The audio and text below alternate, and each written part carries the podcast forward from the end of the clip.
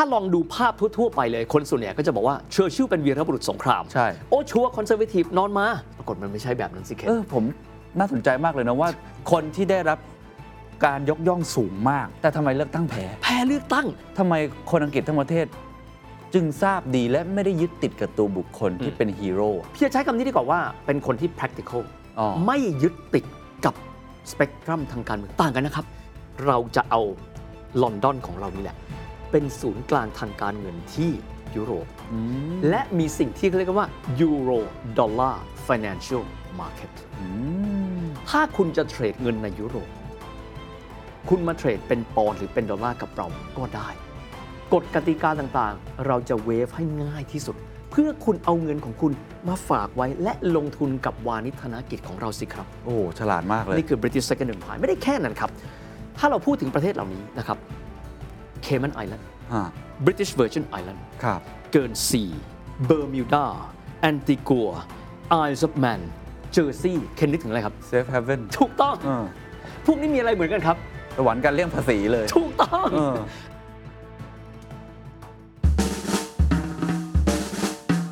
This is the Standard Podcast. Eye opening for your ears. The secret sauce. Global economic background.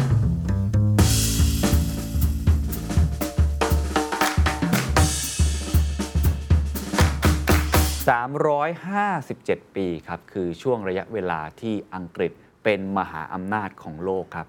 แต่ทันทีที่สิ้นสุดสงครามโลกครั้งที่2ครับอำนาจนั้นก็เสื่อมถอยลง อังกฤษไม่ได้เป็นมหาอำนาจอีกต่อไป ใน global economic background วันนี้ครับ เราจะชวนคุยกันต่อครับว่า แล้วอังกฤษทำอย่างไรเมื่อความยิ่งใหญ่ของตัวเองเสื่อมถอยลง แล้วเขาสร้างสิ่งที่เรียกว่า second empire ได้อย่างไรแน่นอนครับ คนที่จะมาเล่าให้เราฟังก็คือเฮียวิทย์สิทธิเบคิน สวัสดีครับ Hello Kenny Good afternoon ต้องทักทายแบบนี้นะ วิทย์ศรีวิธีน่าสนใจเออเออเพราะว่าเราคุยกันมาหลายตอนมากครับเรื่องอังกฤษผมว่าประวัติศาสตร์ยาวนานพอสมควรอืมพอมาถึงจุดนี้ จบสงครามโลกครั้งที่สองปุ๊บ คนที่ผมจะนึกถึงก่อนเลย หลังจาก เชอร์ชิลก็คือแทชเชอร์ใช่ ส่วนใหญ่ก็จะนึกถึงแทชเชอร์แล้วก็ดูในหนัง The Crown ก็จะเห็นภาพแทชเชอร์ที่มีความแข็งกร้าว แล้วก็มีเศรษฐกิจตกต่ำอืมแล้วก็มีสงครามที่ทำกับอาร์เจนตินาครับจริง ๆ แล้วประวัติศาสตร์อังกฤษหลังสงครามโลกไม่ได้เป็นแบบนั้นใช่ไหมฮะจริง ๆ ต้องบอกแบบนี้ครับเคนว่าประวัติศาสตร์อังกฤษนะครับอย่างที่เคนพูดมาเมื่อสักครู่นี้ อังกฤษยิ่งใหญ่เป็นมหาอำนาจโลก 357 ปี 1588 จนกระทั่งถึง 1945 ครับ ตอนนั้นเนี่ยเอ่ออังกฤษเองเขาใช้คำนี้บอกว่า two world wars bankrupt Britain สงครามโลกสองครั้งทำให้อังกฤษหมดตูด แปลง่ายๆเลยนะครับ จากนั้นคนก็จะเรียนรู้ว่าจบเชอร์ชิลเป็นวีรบุรุษสงครามครับจากนั้นก็ข้ามไปเลย มาการ์เร็ตแทชเชอร์เป็นคนนำอังกฤษสู่ความยิ่งใหญ่อีกครั้งหนึ่งนะฮะประเด็นก็คือว่า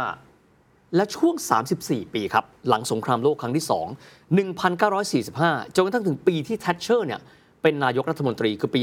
1979 เนี่ย 34 ปีนั้น กลายเป็นหลุมดำเออผมไม่เคยรู้เลยว่าแบบเขาทำอะไรกันในนั้นเคนคบ้านง คนคนจำนวนมากก็ไม่รู้ แต่ต้องบอกว่า 34 ปีนั้นเฮียใช้คำว่าเหมือนสหราชอาณาจักรเนี่ยยืนอยู่กลางสี่แยกแล้วบอกว่าเราจะไปทางไหน เอาไงต่อดี จากเดิมตอนเนี้ยแน่นอนว่าเราไม่มีความเป็นมหาอำนาจละเราไม่มีเงินเพียงพอในการรักษา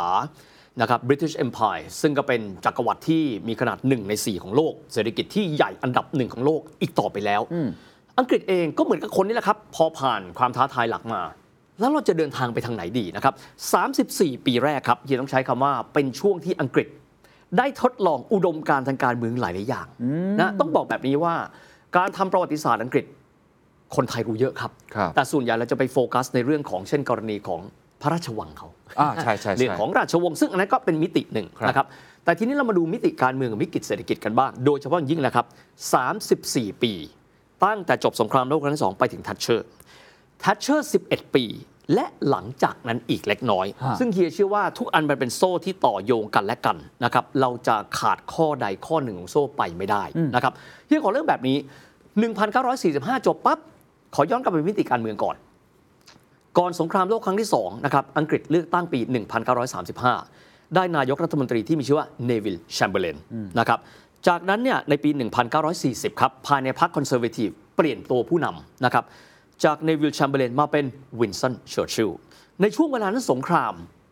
คงไม่มีใครเขาเลือกตั้งกันเนาะอืมตั้งกัน 1939 อังกฤษก็เลยมีรัฐบาลที่เรียกว่า Grand Coalition รัฐบาลผสมใหญ่อ๋อเอา Labour เข้ามาด้วย แล้วก็อ๋อมีรองนายกรัฐมนตรีก็คือผู้นำฝ่ายค้านเดิมครับที่มีชื่อว่าเคลเมนแอดลีอืมเคลเมนแอดลีก็จะเป็นรองนายกรัฐมนตรีภายใต้เชอร์ชิลด้วย จบสงครามโลกครั้งที่ 2 บนพื้นแผ่นดินยุโรปนะครับก็คืออาวันที่ 8 เดือนพฤษภาคม 1945 ทีนี้ครับเชอร์ชิลก็บอกกับทางด้านของแอดลีบอกว่าเคลเมนอย่าเพิ่งเลือกตั้งเลยนะ ขอให้ชนะญี่ปุ่นก่อน เพราะถ้าเกิดเราชนะแต่ยุโรป แล้วญี่ปุ่นยังไม่ชนะโลกยังไม่สงบเคลเมนแอดลีบอกว่าไม่ได้เชอร์ชิลเรามีเราไม่ได้มีการเลือกตั้งมาเป็นเวลา 10 ปีละ35ถึง45 เลือกตั้งเถอะสองคนบรรลุข้อตกลงกันนะครับแล้วก็ เข้าไปพบกับพระเจ้าจอร์จที่6นะครับพระมหากษัตริย์ในเวลานั้น พระเจ้าจอร์จที่6ก็ทำตามนะครับเอ่อความประสงค์ของฝ่ายการเมืองก็คือจำเป็นต้องมีการยุบสภา จากนั้นก็มีการเลือกตั้งใหม่นะครับครับในวันที่ 5 กรกฎาคม ถ้าลองดูภาพทั่ว ๆ ไปเลยคนส่วนใหญ่ก็จะบอกว่าเชอร์ชิลเป็นวีรบุรุษสงคราม ใช่ โอ้ sure Conservative นอนมา สู้กับฮิตเลอร์ชนะก็ใช่ไหมถูกเขาเป็นวีรบุรุษสงครามครับปรากฏมันไม่ใช่แบบนั้นสิเคนเออผมน่าสนใจมากเลยนะว่า คนที่ได้รับ การยกย่องสูงมากถูกในโลกนะ ไม่ใช่แค่ในอังกฤษนะ ใช่ แต่ทำไมเลือกตั้งแพ้ แพ้เลือกตั้งเออ น่างงมาก แล้วไปดูผลการเลือกตั้งจะน่าช็อกมากครับ เพราะเลเบอร์ซึ่งแต่เดิมมีประมาณ 190 กว่าเสียง จากสภา604อะ640 เสียง ปรากฏว่าเขาได้เพิ่มขึ้นมาเกือบ 200 คะแนน โอ้ คำว่า landslide ถูกใช้ในครั้งนี้จริง ๆ คิดดูแล้วกันครับเคนไม่ถึง เออ 200 ขึ้นมาเป็น 393 คะแนน เฮ้ยไม่น่าเชื่อว่าความนิยมจะเพิ่มขึ้นขนาดนั้นนะงงมากว่ามันเกิดอะไรขึ้น ในขณะที่วีรบุรุษสงคราม ฮะ จากประมาณ 360 กว่าคะแนน drop ลงไปเหลือไม่ถึง 200 คะแนนวินสันเชอร์ชิลเองงงมันเกิดอะไรขึ้นนะครับจุดนี้เฮียเลยอยากจะบอกว่ามันเป็นจุดที่มีความสำคัญ และถ้าใครไม่เคยใส่ใจ 34 ปีนี้ อยากขอให้บอกว่า 34 ปีนี้โคตรสำคัญเลยครับ นะครับเราต้องมาดูกันบ้างว่าสิ่งที่เกิดขึ้นนะครับคนอังกฤษเรียกจุดนั้นว่า national consensus ฉันทามติของชาติ ถามว่าทำไม คนอังกฤษเขามองแบบนี้ว่าสงครามจบลงไปแล้วครับ แน่นอนเรายังคงบูชาวินสันเชอร์ชิลนะครับท่านก็อยู่บนหิ้งท่านไป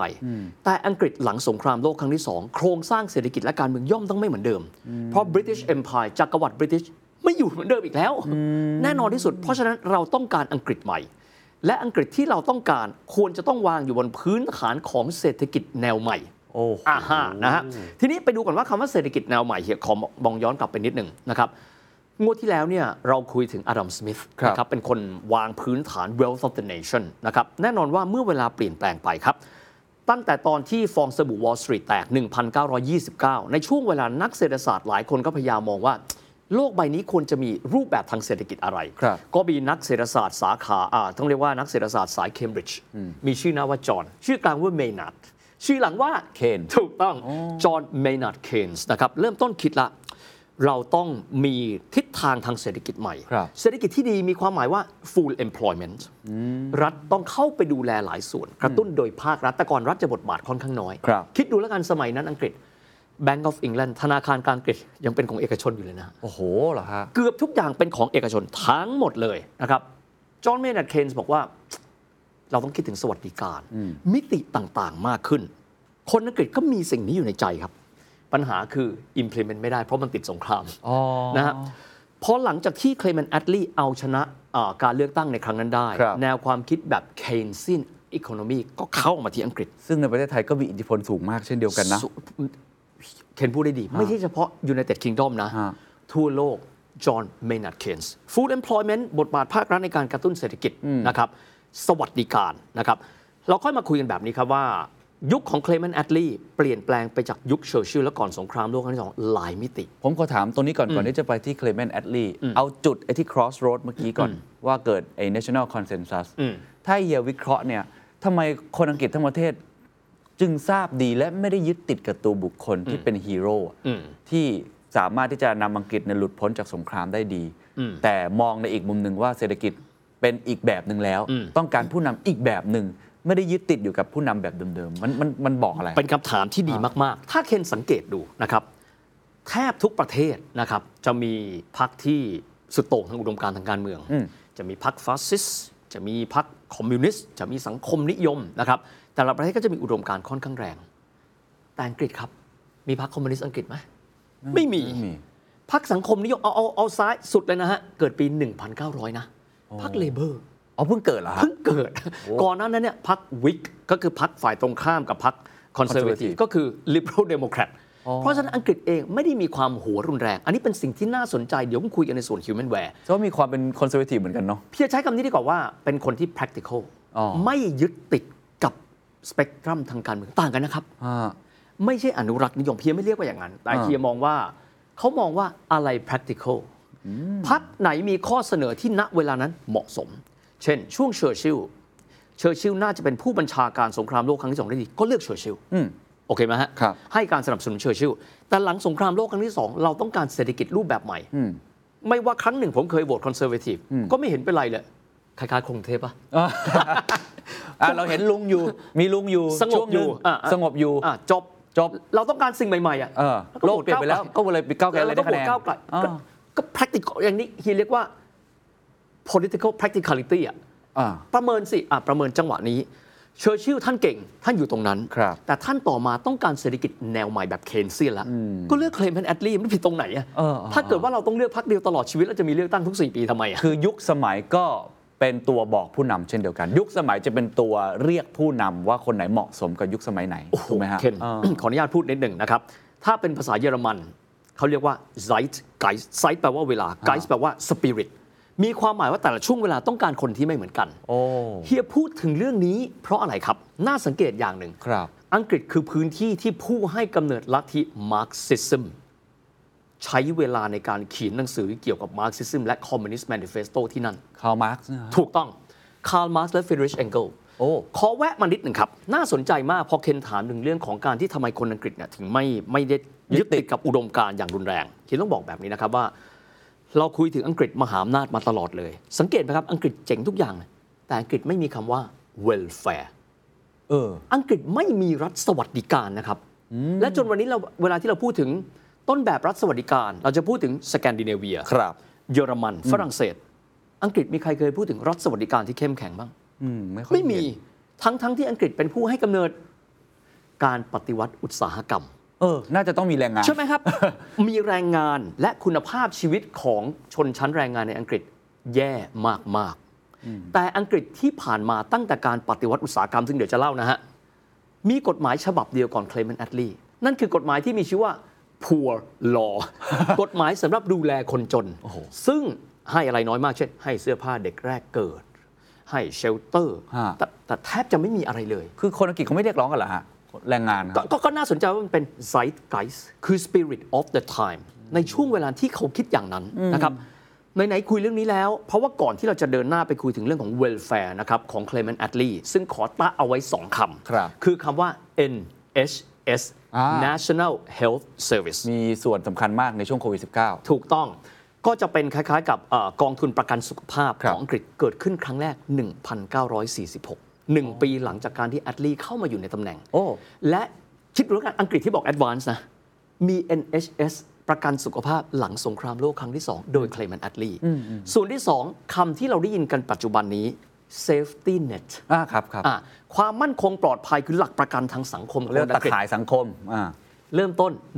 1946 National Insurance Act ปีเดียวกันเลย ปีเดียวกัน เพราะเคลเมนต์แอตต์ลีที่เข้ามาครองอำนาจ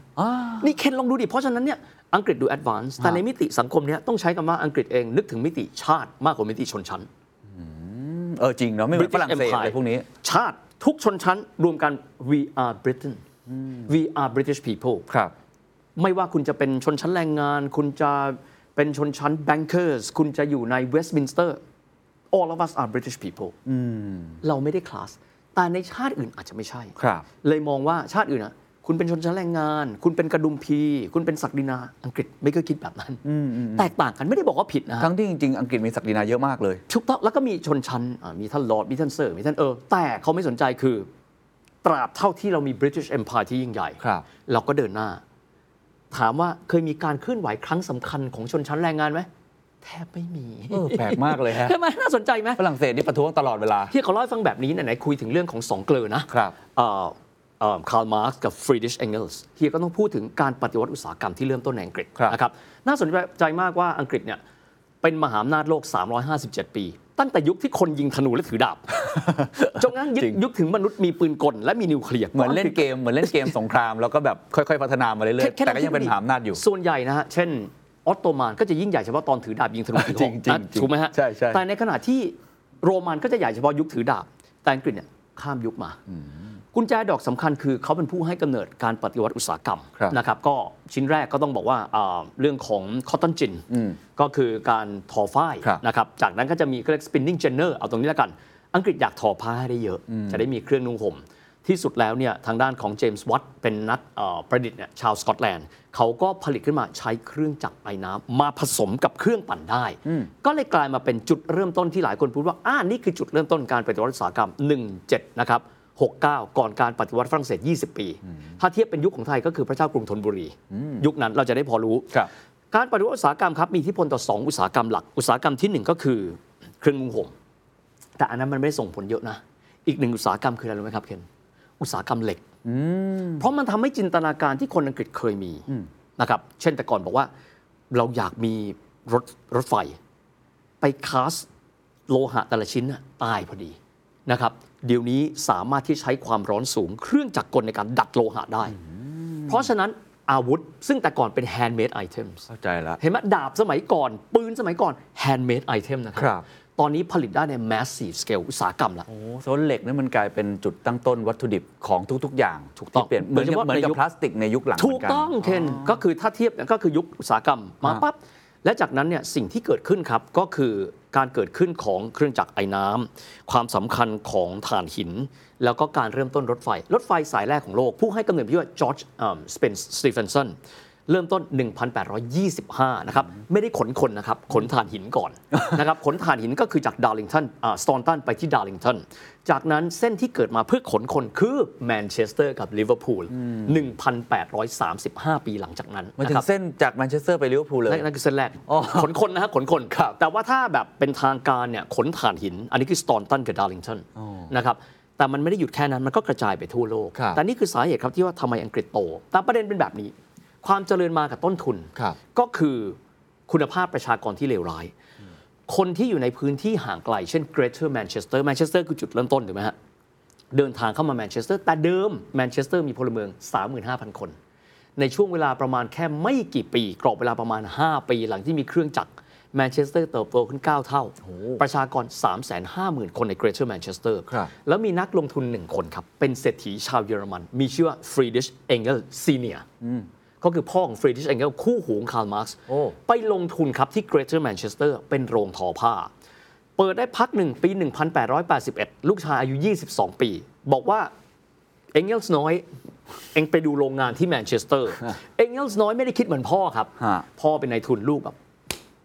ดูสิคนอังกฤษน่าสงสารขนาดไหนดูคนละมุมเลยนะ คนละมุมเลย พ่อนี่นี่ดูการก่อสร้างเพื่อให้ได้เงินมาเยอะ ถูกต้องๆขายของได้เยอะลูกนี่ ดูดิ แล้วเขียนหนังสือขึ้นมาเล่มหนึ่งมีชื่อว่า Die Lage der arbeitenden Klasse in England คุณภาพชีวิตเงื่อนไขการทำงานของชนชั้นแรงงานในอังกฤษโอ้โหมองคนละอย่างๆเป็นพ่อนี่ปวดหัวเลย คนหนึ่งเอาเงินครับอ่าพ่อพ่อพ่อขวาจัดลูกซ้ายจัดนะจากนั้นฟรีดริชเองเกลส์ก็ไปเจอกับคาร์ลมาร์กซ์ที่ปารีสสองคนนี้ร่วมกันแต่ง Communist Manifesto ในปี 1848 แล้วก็กลายเป็นสั่นสะเทือนยุโรปทั้งใบ อังกฤษเป็นไงครับ ไม่ยุ่งเลย ไม่แคร์ทั้งที่จริง ๆ เป็นสถานที่ที่จุดคาร์เริ่มต้น คาร์ลมาร์กซ์มาอยู่ สังเกตดีครับ เป็นจุดกำเนิดของทั้งคาร์ลมาร์กซ์ฟรีดริชเองเกลส์เป็นจุดที่คาร์ลมาร์กซ์เนี่ยอยู่แล้วก็เขียนหนังสือ Das Kapital จนกระทั่งยิ่งใหญ่ ปรากฏว่าคนอังกฤษแบบI don't care ก็คือยังคงทำไงครับ สงครามฝิ่นการขยาย British Empire คลื่นความถี่ทางการเมืองของคนอังกฤษไม่เหมือนที่อื่นนะครับ ในขณะที่ฝรั่งเศสเยอรมันก็ต่อสู้เรื่องอุดมการณ์นะครับกลายเป็นมีพรรคคอมมิวนิสต์ของแต่ละพื้นที่อังกฤษไม่ใช่แบบนั้น แต่สิ่งที่เขาคิดครับมันไม่ได้หายไป มันก็ส่งอิทธิพลครับ เช่นถึงจอห์นเมนาร์ดเคนส์ครับนักวิเคราะห์สายเคนส์นะครับแล้วก็พรรค Labour ถือกำเนิดขึ้น 1,900 นะเขาไม่ได้อยู่มานาน 1,900 ก็เริ่มรับมาคนอังกฤษไม่ radical โอ้สังเกตไหมครับคนอังกฤษไม่ radical คนอังกฤษจะไม่นั่งปั๊บเข้าไปในผับแล้วถกการเมือง ถกบอลถูกต้องถกเรื่องบอลมันมันน่าสนใจไหมไม่ก็เมาเจ้าอะอังกฤษมีชนชั้นมีอะไรนี่นั่งเออก็ก็เนี่ยนะฮะฮะโอ้บักกิงแฮมเป็นยังไงนะฮะแต่ว่าไม่มีนะคนอังกฤษอุดมการณ์ซ้ายจัดขวาจัดแล้ว ไม่ใช่สไตล์นะฮะอาจจะเป็นเพราะว่าเขามั่งคั่งจากการเป็น Empire ไปแล้วก็ได้นะครับตัดภาพมาที่เคลม a นแอดลีอ่าครับ พอชนะการเลือกตั้งปุ๊บก็เนี่ย NHS National Health Service ครับ Safety Net แอตต์ลีไปเอาแนวคิดเคนส์มาเพราะอะไร เขาได้รับอิทธิพลมาเยอะจากไหน เขามองว่า this is New Britain ขอโยงไปจุดหนึ่งถามเข้าเป้าพอดีเลยแอตต์ลีมองแบบนี้ New Order ของโลกใบเนี้ย ไม่เหมือนเดิมอีกต่อไปแล้วสำคัญนะสำคัญนะ เราจะเราจะเป็น British Empire เหรอฮะเราจะเอาเงินจากไหนไปรักษากองทหารที่เราควบคุมอาณานิคมเราอยู่มันเป็นไปไม่ได้อืมจริงนะครับกราบบังคมทูลพระเจ้าจอร์จที่ 6 ประมุขในเวลานั้น พระองค์ British Empire อยู่ต่อไม่ได้แล้วเราเริ่มต้นสร้างสิ่งใหม่ นั่นคือ Commonwealth of the Nations เราต้องค่อยๆ ปลดปล่อยอาณานิคมทีละน้อย และเราเราก็สามารถรักษาเขาเอาไว้หลวมๆ เรียกกันว่าเป็นเครือจักรภพหรือว่า Commonwealth of the Nations แน่นอนว่ากษัตริย์อังกฤษ do no wrong พระองค์ก็ต้องก็ต้องเป็นไปตามนั้น เพราะถ้าดูสมัย Clement Attlee นะครับ คือการ roll out ของ decolonization การปลดปล่อยอาณานิคมทีละน้อย ด้วยความจำเป็น ที่แรกคือ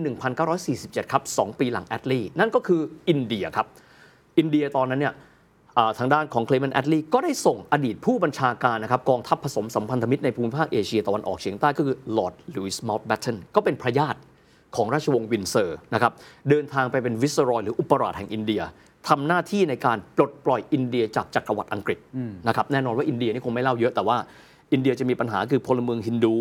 แล้วก็พลเมืองมุสลิมทะเลาะกัน ครับในพื้นที่ใกล้ ๆ กับตะวันตกเฉียงเหนือนะครับแล้วก็จะมีชาวซิกข์อยู่ที่เมืองลาฮอร์ก็เลยต้องส่งบุคคลที่มีชื่อว่าดรไซริลแรดคลิฟเข้าไปแบ่งแผนที่อินเดียกับปากีสถาน เพราะฉะนั้นเนี่ยอินเดียตกเป็นบริ t ิชราชเมืองขึ้นของอังกฤษแต่เวลาที่ปลดปล่อยเอกราชเนี่ยฮะ ต้องแบ่งให้เป็นสองประเทศปากีสถานรับเอกราช สาเหตุเพราะว่าเอิ่มกลุ่มบุคคลที่เคลื่อนไหวเพื่อเอกราชของอินเดียเนี่ยมีอยู่สองส่วน ส่วนที่เป็นฮินดู ก็คือมหาตมะคานธีท่านหนึ่ง อีกคนหนึ่งที่เราได้ยินคือยาวาฮาราเนรู ที่มีชื่อชื่อย่อว่าบัณฑิต หรือว่าพันดิตเขาเรียกว่าพันดิตเนรู พวกนี้ก็เน้นเน้นย้ำว่าเราต้องเป็นประเทศเดียวเป็นพราหมณ์อีกกลุ่มหนึงคือมหาเมดอาลีจินนา ผู้นำของชาวมุสลิมบอกไม่ได้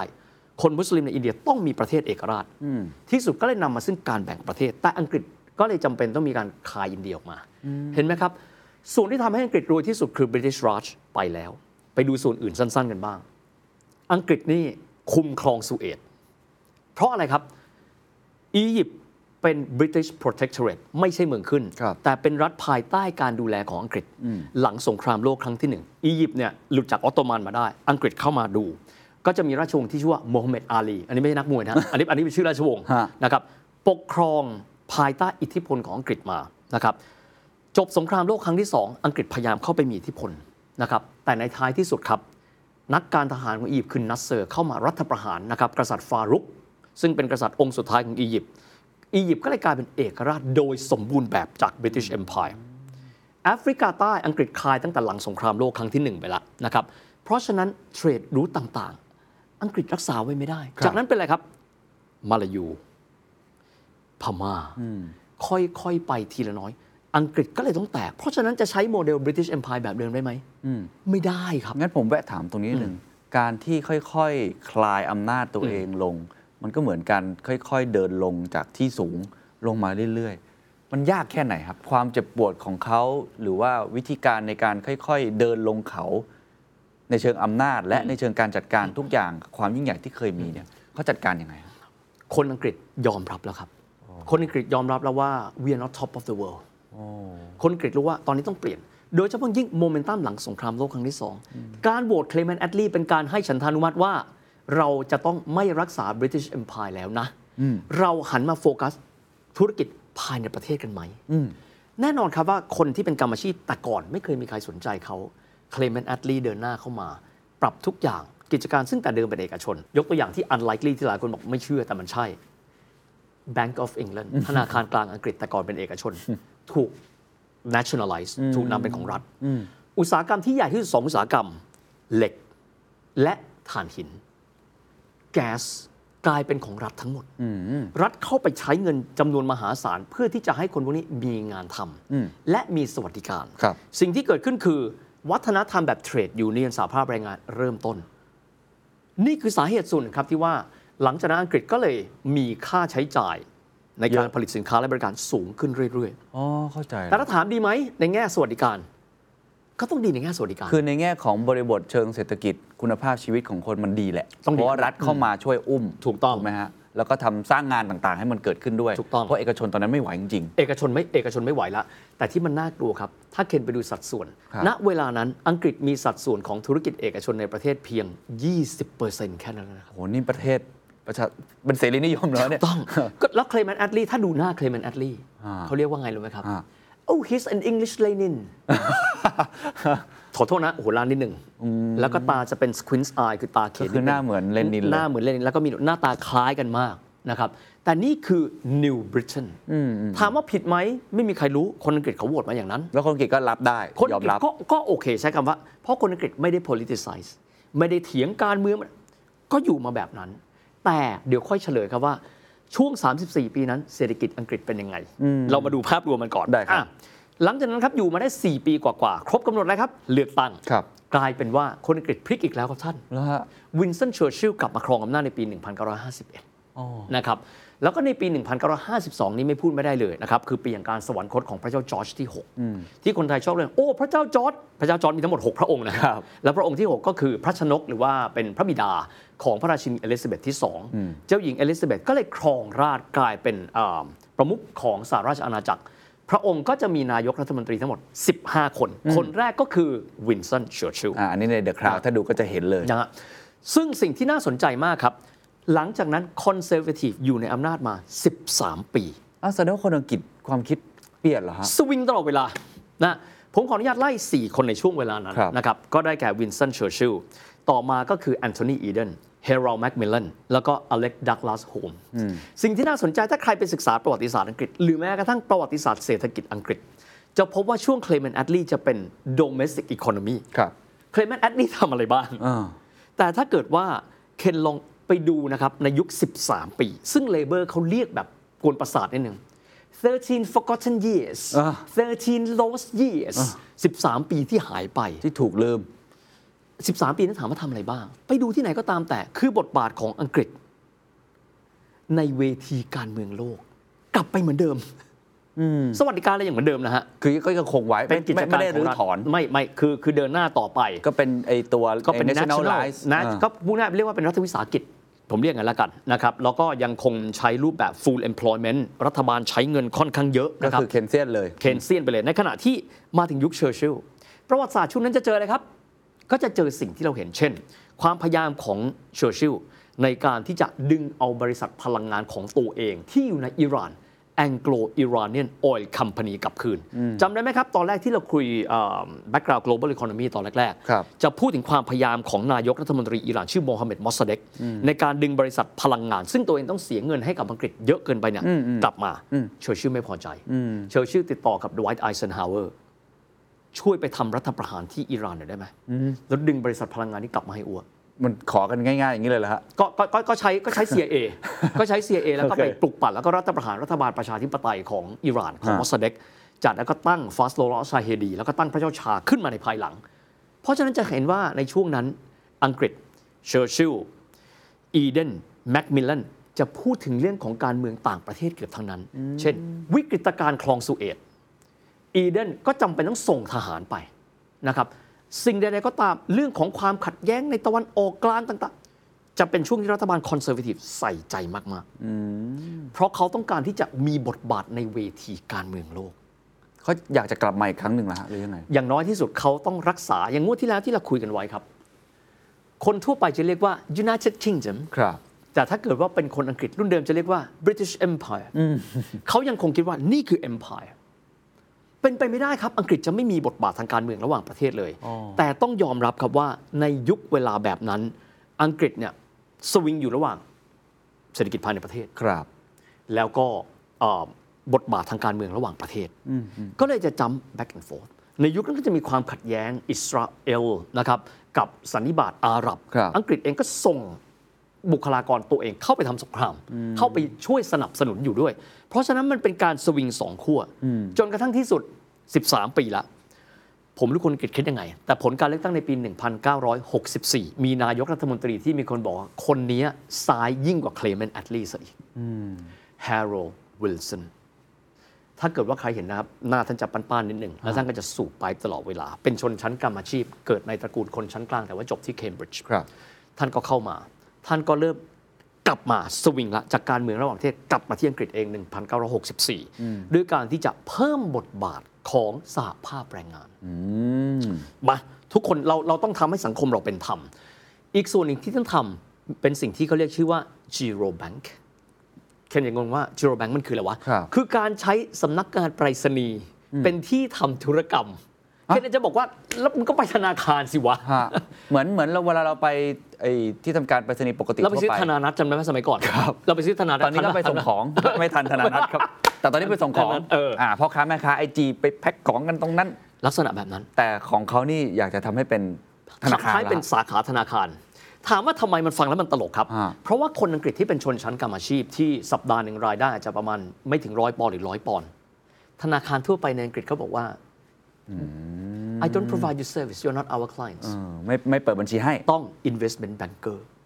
วานิชธนกิจต้องมีเงินเป็นร้อยปอนด์เป็นพันปอนด์ในเวลา ครับ เพราะฉะนั้นธนาคารส่วนใหญ่ก็เล่นอยู่กับคนที่เป็นชนชั้นกลาง คนกรรมอาชีพจำนวนมากของอังกฤษ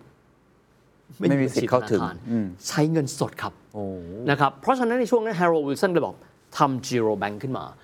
Giro Bank ก็เลยกลายเป็นศูนย์กลางของการทำธุรกรรม รับ ฝากถอนทำธนานัตทำตัวแลกเงินก็คือเป็นธนาคารเพื่อคนจนอะจะว่าไงก็ได้เฮียยังทันนะ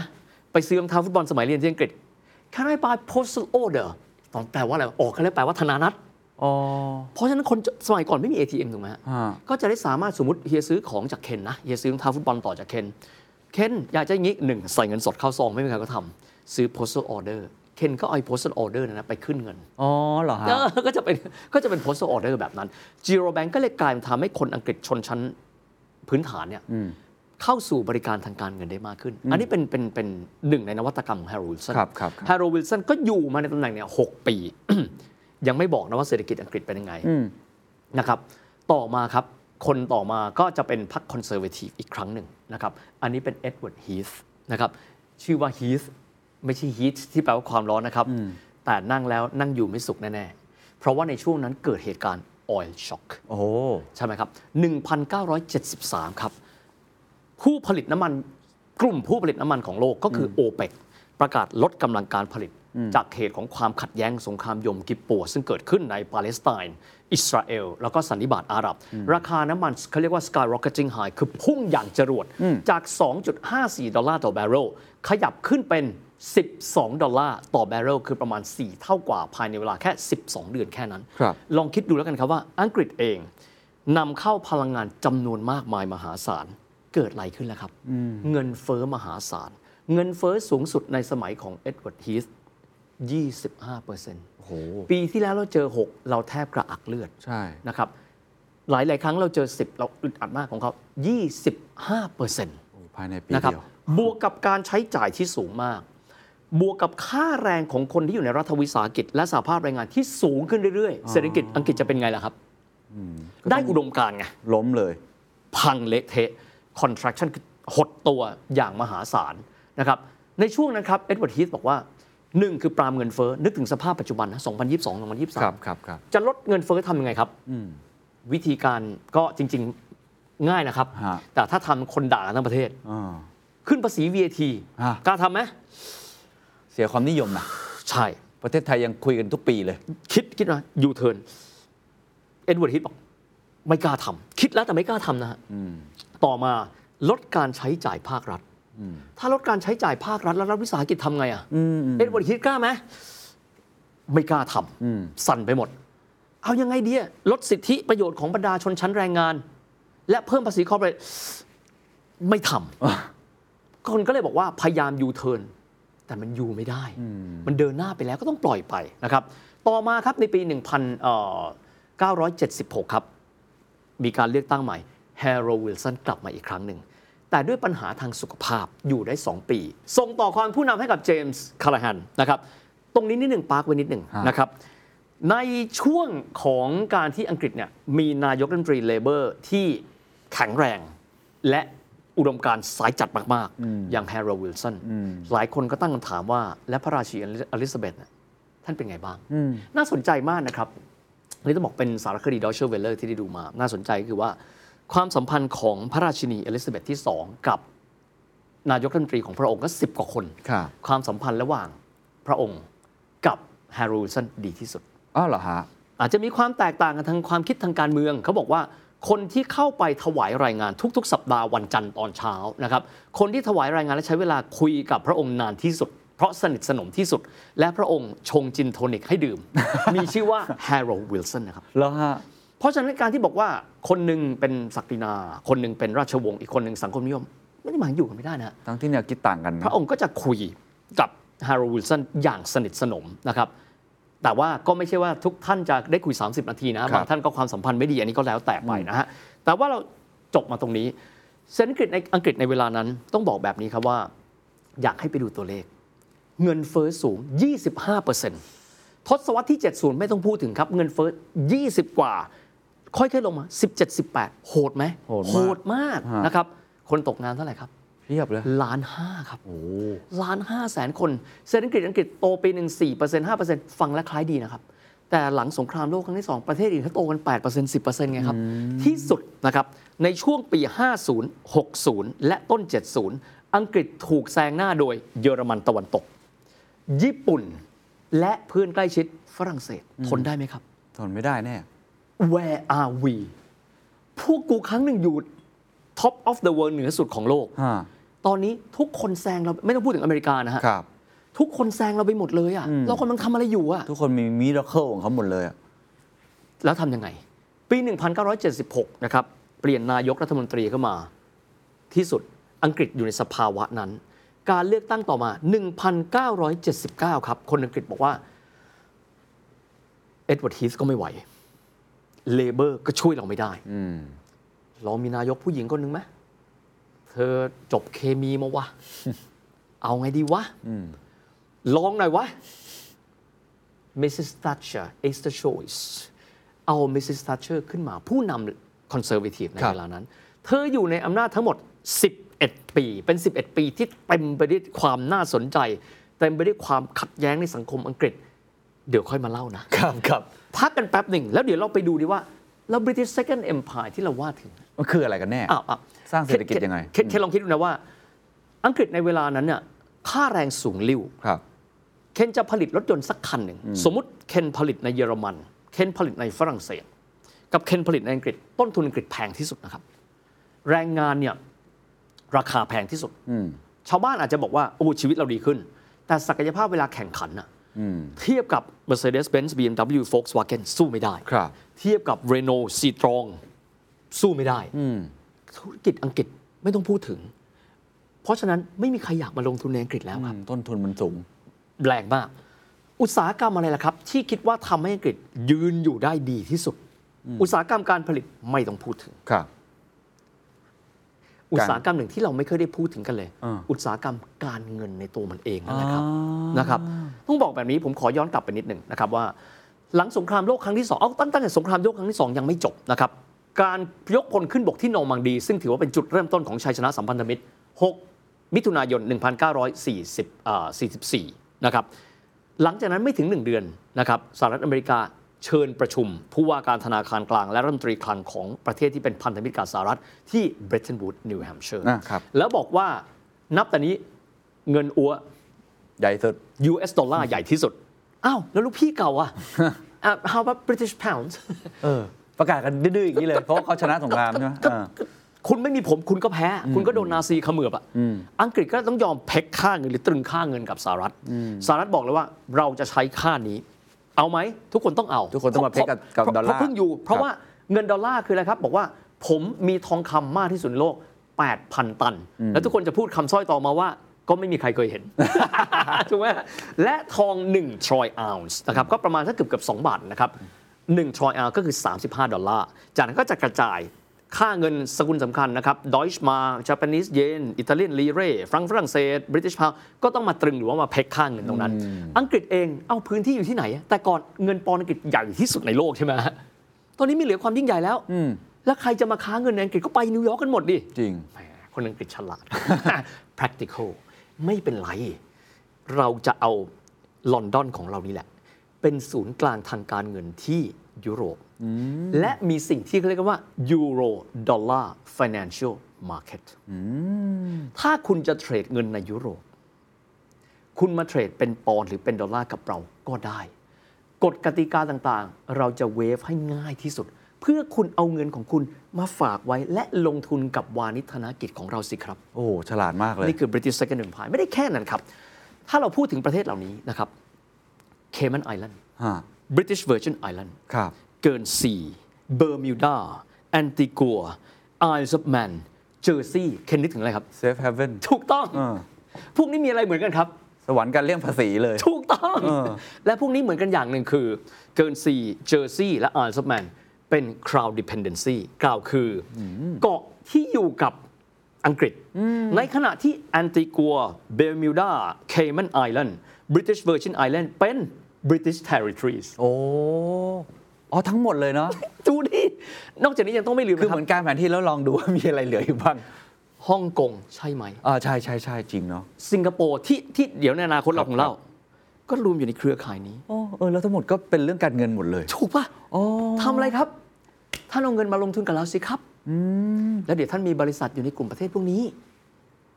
มันเป็นรายรับที่ท่านเกิดขึ้นในประเทศนั้นครับ เราเก็บภาษีแค่เนี้ย เงินเข้าไหมเออเข้า เชื่อไหมครับว่า ข้อมูลปัจจุบันไม่รู้ แต่ข้อมูลถึงปี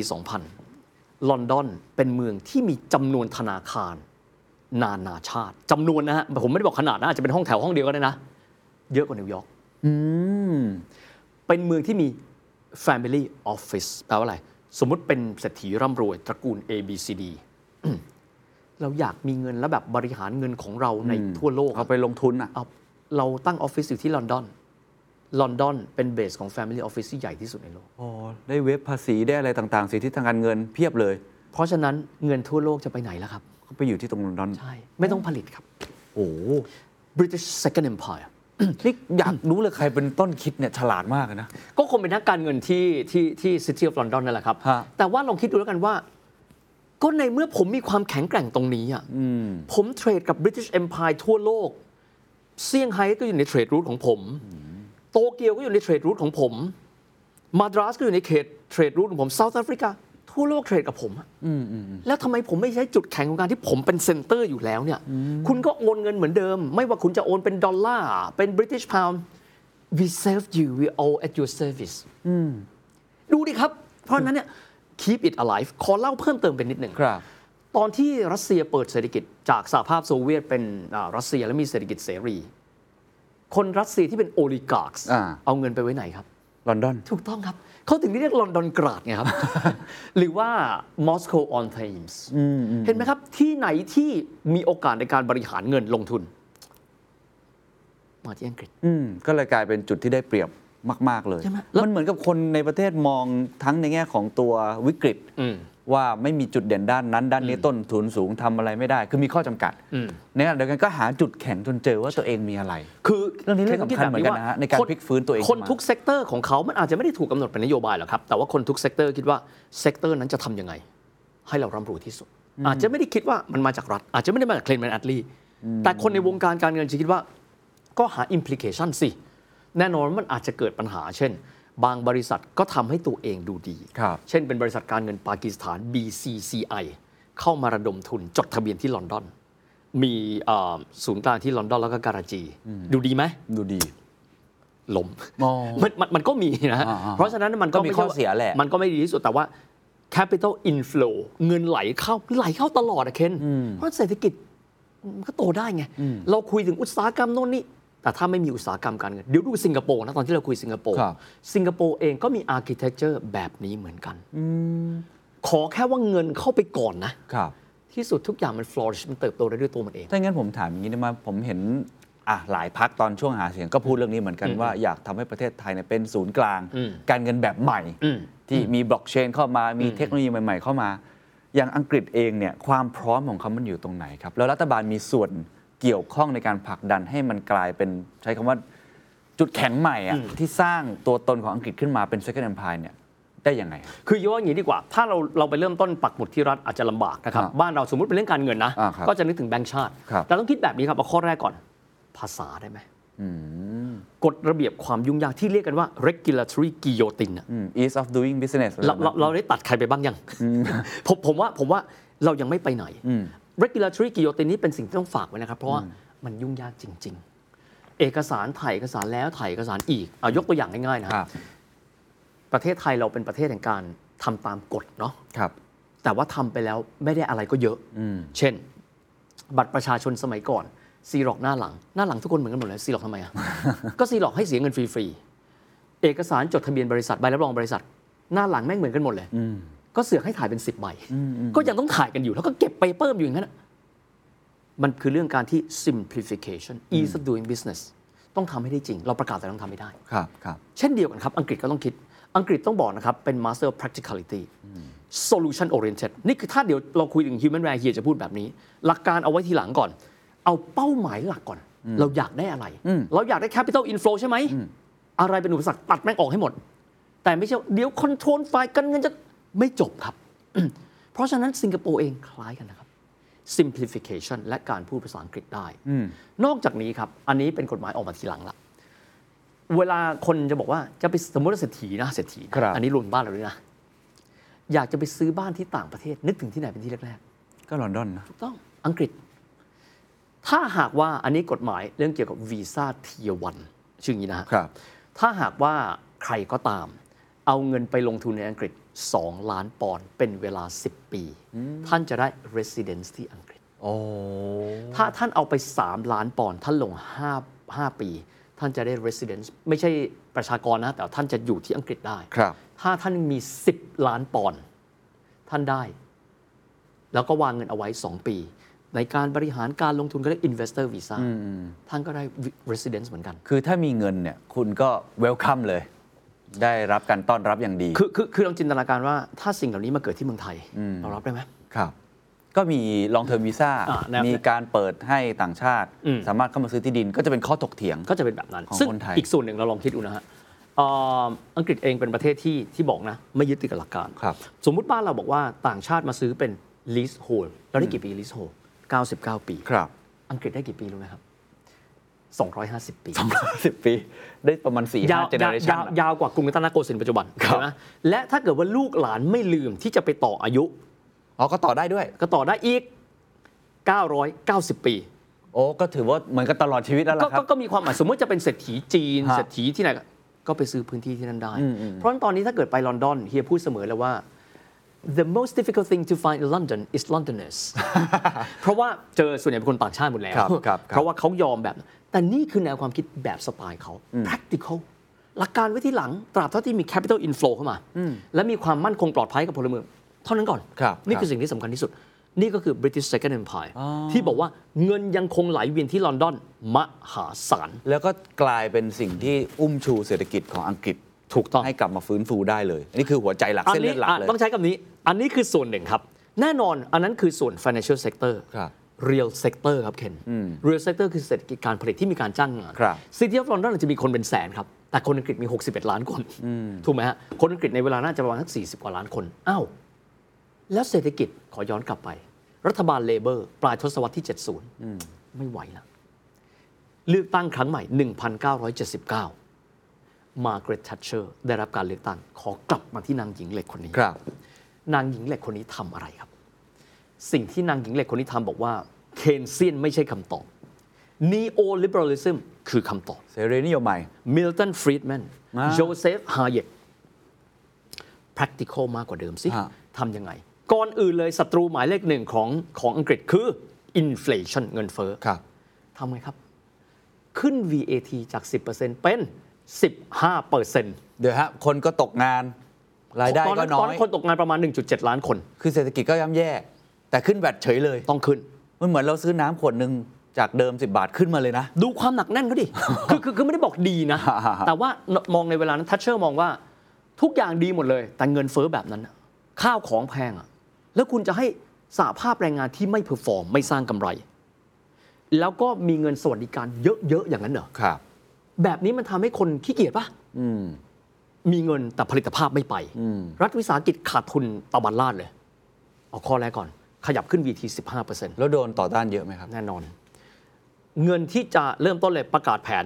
สิ่งที่เคยเป็นของรัฐ เราจะขายออกไปให้หมดโอ้จากตอนแรยกกเว้นที่ Bank of England Bank of England เป็นของแอรัดฐลี่เป็นคนเอากลับมาถูกต้เข้าองรัฐแอดนี่เรียกว่า nationalize เป็นของรัฐฮะอันนี้ อันนี้คือ privatize privatize แปรรูปรัฐวิสาหกิจ รายรูปแล้วคือคือเอาออกไปให้เอกชน ฮะ เพราะเอกชนหลายคนบอกว่า British Gas British British Rail เนี่ยถ้าผมทำผมทำเก่งกว่ารัฐเยอะ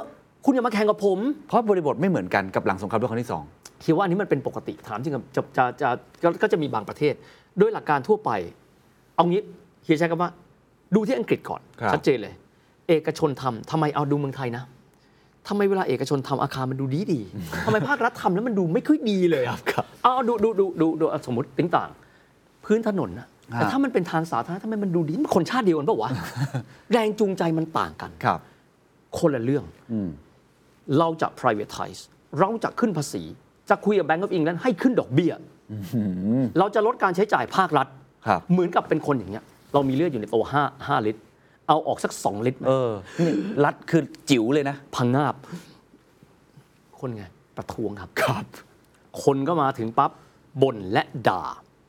ที่สุดคืออีกอย่างมาร์กาเร็ตแทชเชอร์ประกาศสงครามกับ trade union สหภาพแรงงาน ใช้คำว่าประกาศสงครามนะใช้คำนี้เลยครับ ไปดูภาพนะครับ ตำรวจขี่ม้าเอากระบองฟาดป๊อกอ๋อเคยเห็นภาพอยู่ก็ก็ก็คงเห็นอันนี้อันนี้คือเรื่องปกติมากสำหรับยุคทัชเชอร์ครับเป็นอย่างนั้น แล้วก็ในที่สุดครับในปี 1981 ปีนั้น peak จัดครับ การว่างงานของคนอังกฤษในยุคทัชเชอร์อยู่ที่ 2.5 ล้านคนและคริสต์มาสฉลองคริสต์มาสเลย3ล้านคนนะครับปีก่อนนั้นมีคนถามทัชเชอร์ในที่ประชุมของพรรคคอนเซอร์เวทีฟทัชเชอร์ทำแบบเอ็ดเวิร์ดฮีส ยูเทิร์นถ้ารู้จักชีวิตของนางมาร์กาเร็ตทัชเชอร์ไม่ต้องจำ statement เธอเยอะ ขอให้จำ statement ที่จะไล่เรียงต่อไปนี้ You turn if you want to lady's not for turning I have only one thing to say. You turn if you want to. The ladies not for turning. นี่คือวลีบรรลือโลกที่สุดนะครับ You turn if you want to มึงจะเปลี่ยนนโยบายก็เรื่องของมึง แต่สุภาพสตรีอย่างฉันไม่กลับลำแน่นอนหญิงเหล็ก Iron Fist สิ่งที่เธอทำครับ มันออกดอกออกผลหลังจากนั้น แต่ต้องยอมรับเธอกล้าครับถ้าเธอเอาประชาชนเป็นใหญ่ในเวลานั้น คือถูกต้องแต่ไม่ถูกใจอะ อันเนี้ยใช่ไหมถูกเออคือมันมันมันมันถามว่า คนอังกฤษคิดถึงรูปแบบของเลเบอร์ไปแล้วแหละ ไม่ได้บอกเลเบอร์ผิดนะครับ แต่ในจังหวะนั้นคนอังกฤษอาจจะต้องการแบบนั้น เพราะอยู่กันมันมานานแล้วอะแต่ว่าทัชเชอร์บอกว่าอังกฤษจะกลับไปยิ่งใหญ่สิ่งที่พวกพวกเธอคิดนะ เธอคือว่า bring back Britain อังกฤษต้องยิ่งใหญ่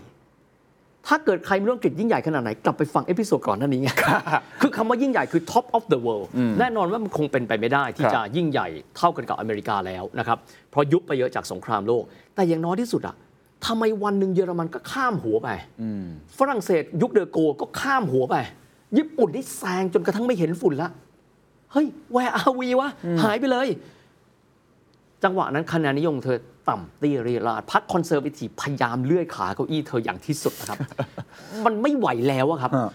แต่ในที่สุดในปี 1982 ครับ ขอย้ายวิกนะ จากเวสต์มินสเตอร์ ไปอาร์เจนตินากันบ้าง ไปเที่ยวอาร์เจนตินากันเที่ยวอาร์เจนตินากัน เลโอปอลโดกาเตียรีครับจอมพลเลโอปอลโดกาเตียรีประธานาธิบดีของอาร์เจนตินา เป็นเผด็จการ ประชาชนไม่อยู่ในมือเรา เราต้องพลิกความสนใจของประชาชนจากการเมืองภายในประเทศ ไปสู่การเมืองระหว่างประเทศ เลยส่งทหารอาร์เจนตินาหนึ่งกองร้อย ไปที่เกาะที่มีชื่อว่ามาลวีนัส เกาะนี้ เป็นเกาะของอังกฤษนะครับ มีชื่อภาษาอังกฤษว่า Falkland Island อ่าฟอกแลนด์2เมษายน บุกขึ้นไปดื้อๆ ไล่ทหารอังกฤษออกทหารอังกฤษทำไงได้อะมีอยู่แค่เนี้ยทั้งเกาะไม่งมีแต่ตู้โทรศัพท์อังกฤษอยู่อันเดียวกระทหารอังกฤษแบบกองร้อยหนึ่งอะไรเงี้ยปรากฏทหารอาร์เจนตินาขึ้นไปปั๊บเฮ้ยเกาะมาลวีนัสเป็นของเรา แล้วเกาะนั้นมีทรัพยากรอะไรป่ะฮะ ไม่มีอะไรเลยตอนก่อนมีคล้ายๆคนที่ไปเที่ยวจะบอกว่าจะมีตู้โทรศัพท์แบบอังกฤษอยู่อันหนึ่ง ให้รู้ว่าเป็นของฉัน ฮะ ท่านลองคิดดูว่า เป็นผู้นำประเทศในยุคที่คนอึดอัดมากอะอืม ทำยังไงอะมาร์กาเร็ตแทชเชอร์ก็แบบ ไม่ได้ ครับ คนอังกฤษบอกว่า diplomatic solution ไหม คุยไหม ก็ลองคุยดู ปรากฏว่าเกาเตียรี่นึกในใจ อังกฤษมันต้องไกลเลยอะกว่าจะมาบ้านเราอะ มันก็เป็นของเราหมดทั้งเกาะแล้ว จริง ๆ เข้าไปก็จบแล้วนะฮะเพราะมันเล็กมากครับ คุยไปคุยมาทั้งหมดบอกว่าไม่เอาสงคราม มาร์กาเร็ตแทชเชอร์พูดว่า เราต้องรบและเอาให้ชนะมัน ฮะเอาจะเอาสงคราม เอาลองคิดดูดิ คนอังกฤษที่ตอนนั้นไม่ไหวแล้วนะครับ sentiment มันจบไปแล้ว ครับแต่นางครับแทชเชอร์พูดว่าไม่ได้ เราต้องเอาสงคราม อืมเป็นช่วงเวลาแห่งการกอบโกยคะแนนนิยม ก็ไม่รู้ชนะแพ้นะฮะและอย่างคนอังกฤษต้องนึกต้องนึกอยู่ในใจว่า หลังสงครามโลกครั้งที่สอง sentiment คนอังกฤษอาจจะไม่ใช่ empire ต่อไปแล้วนะฮะครับ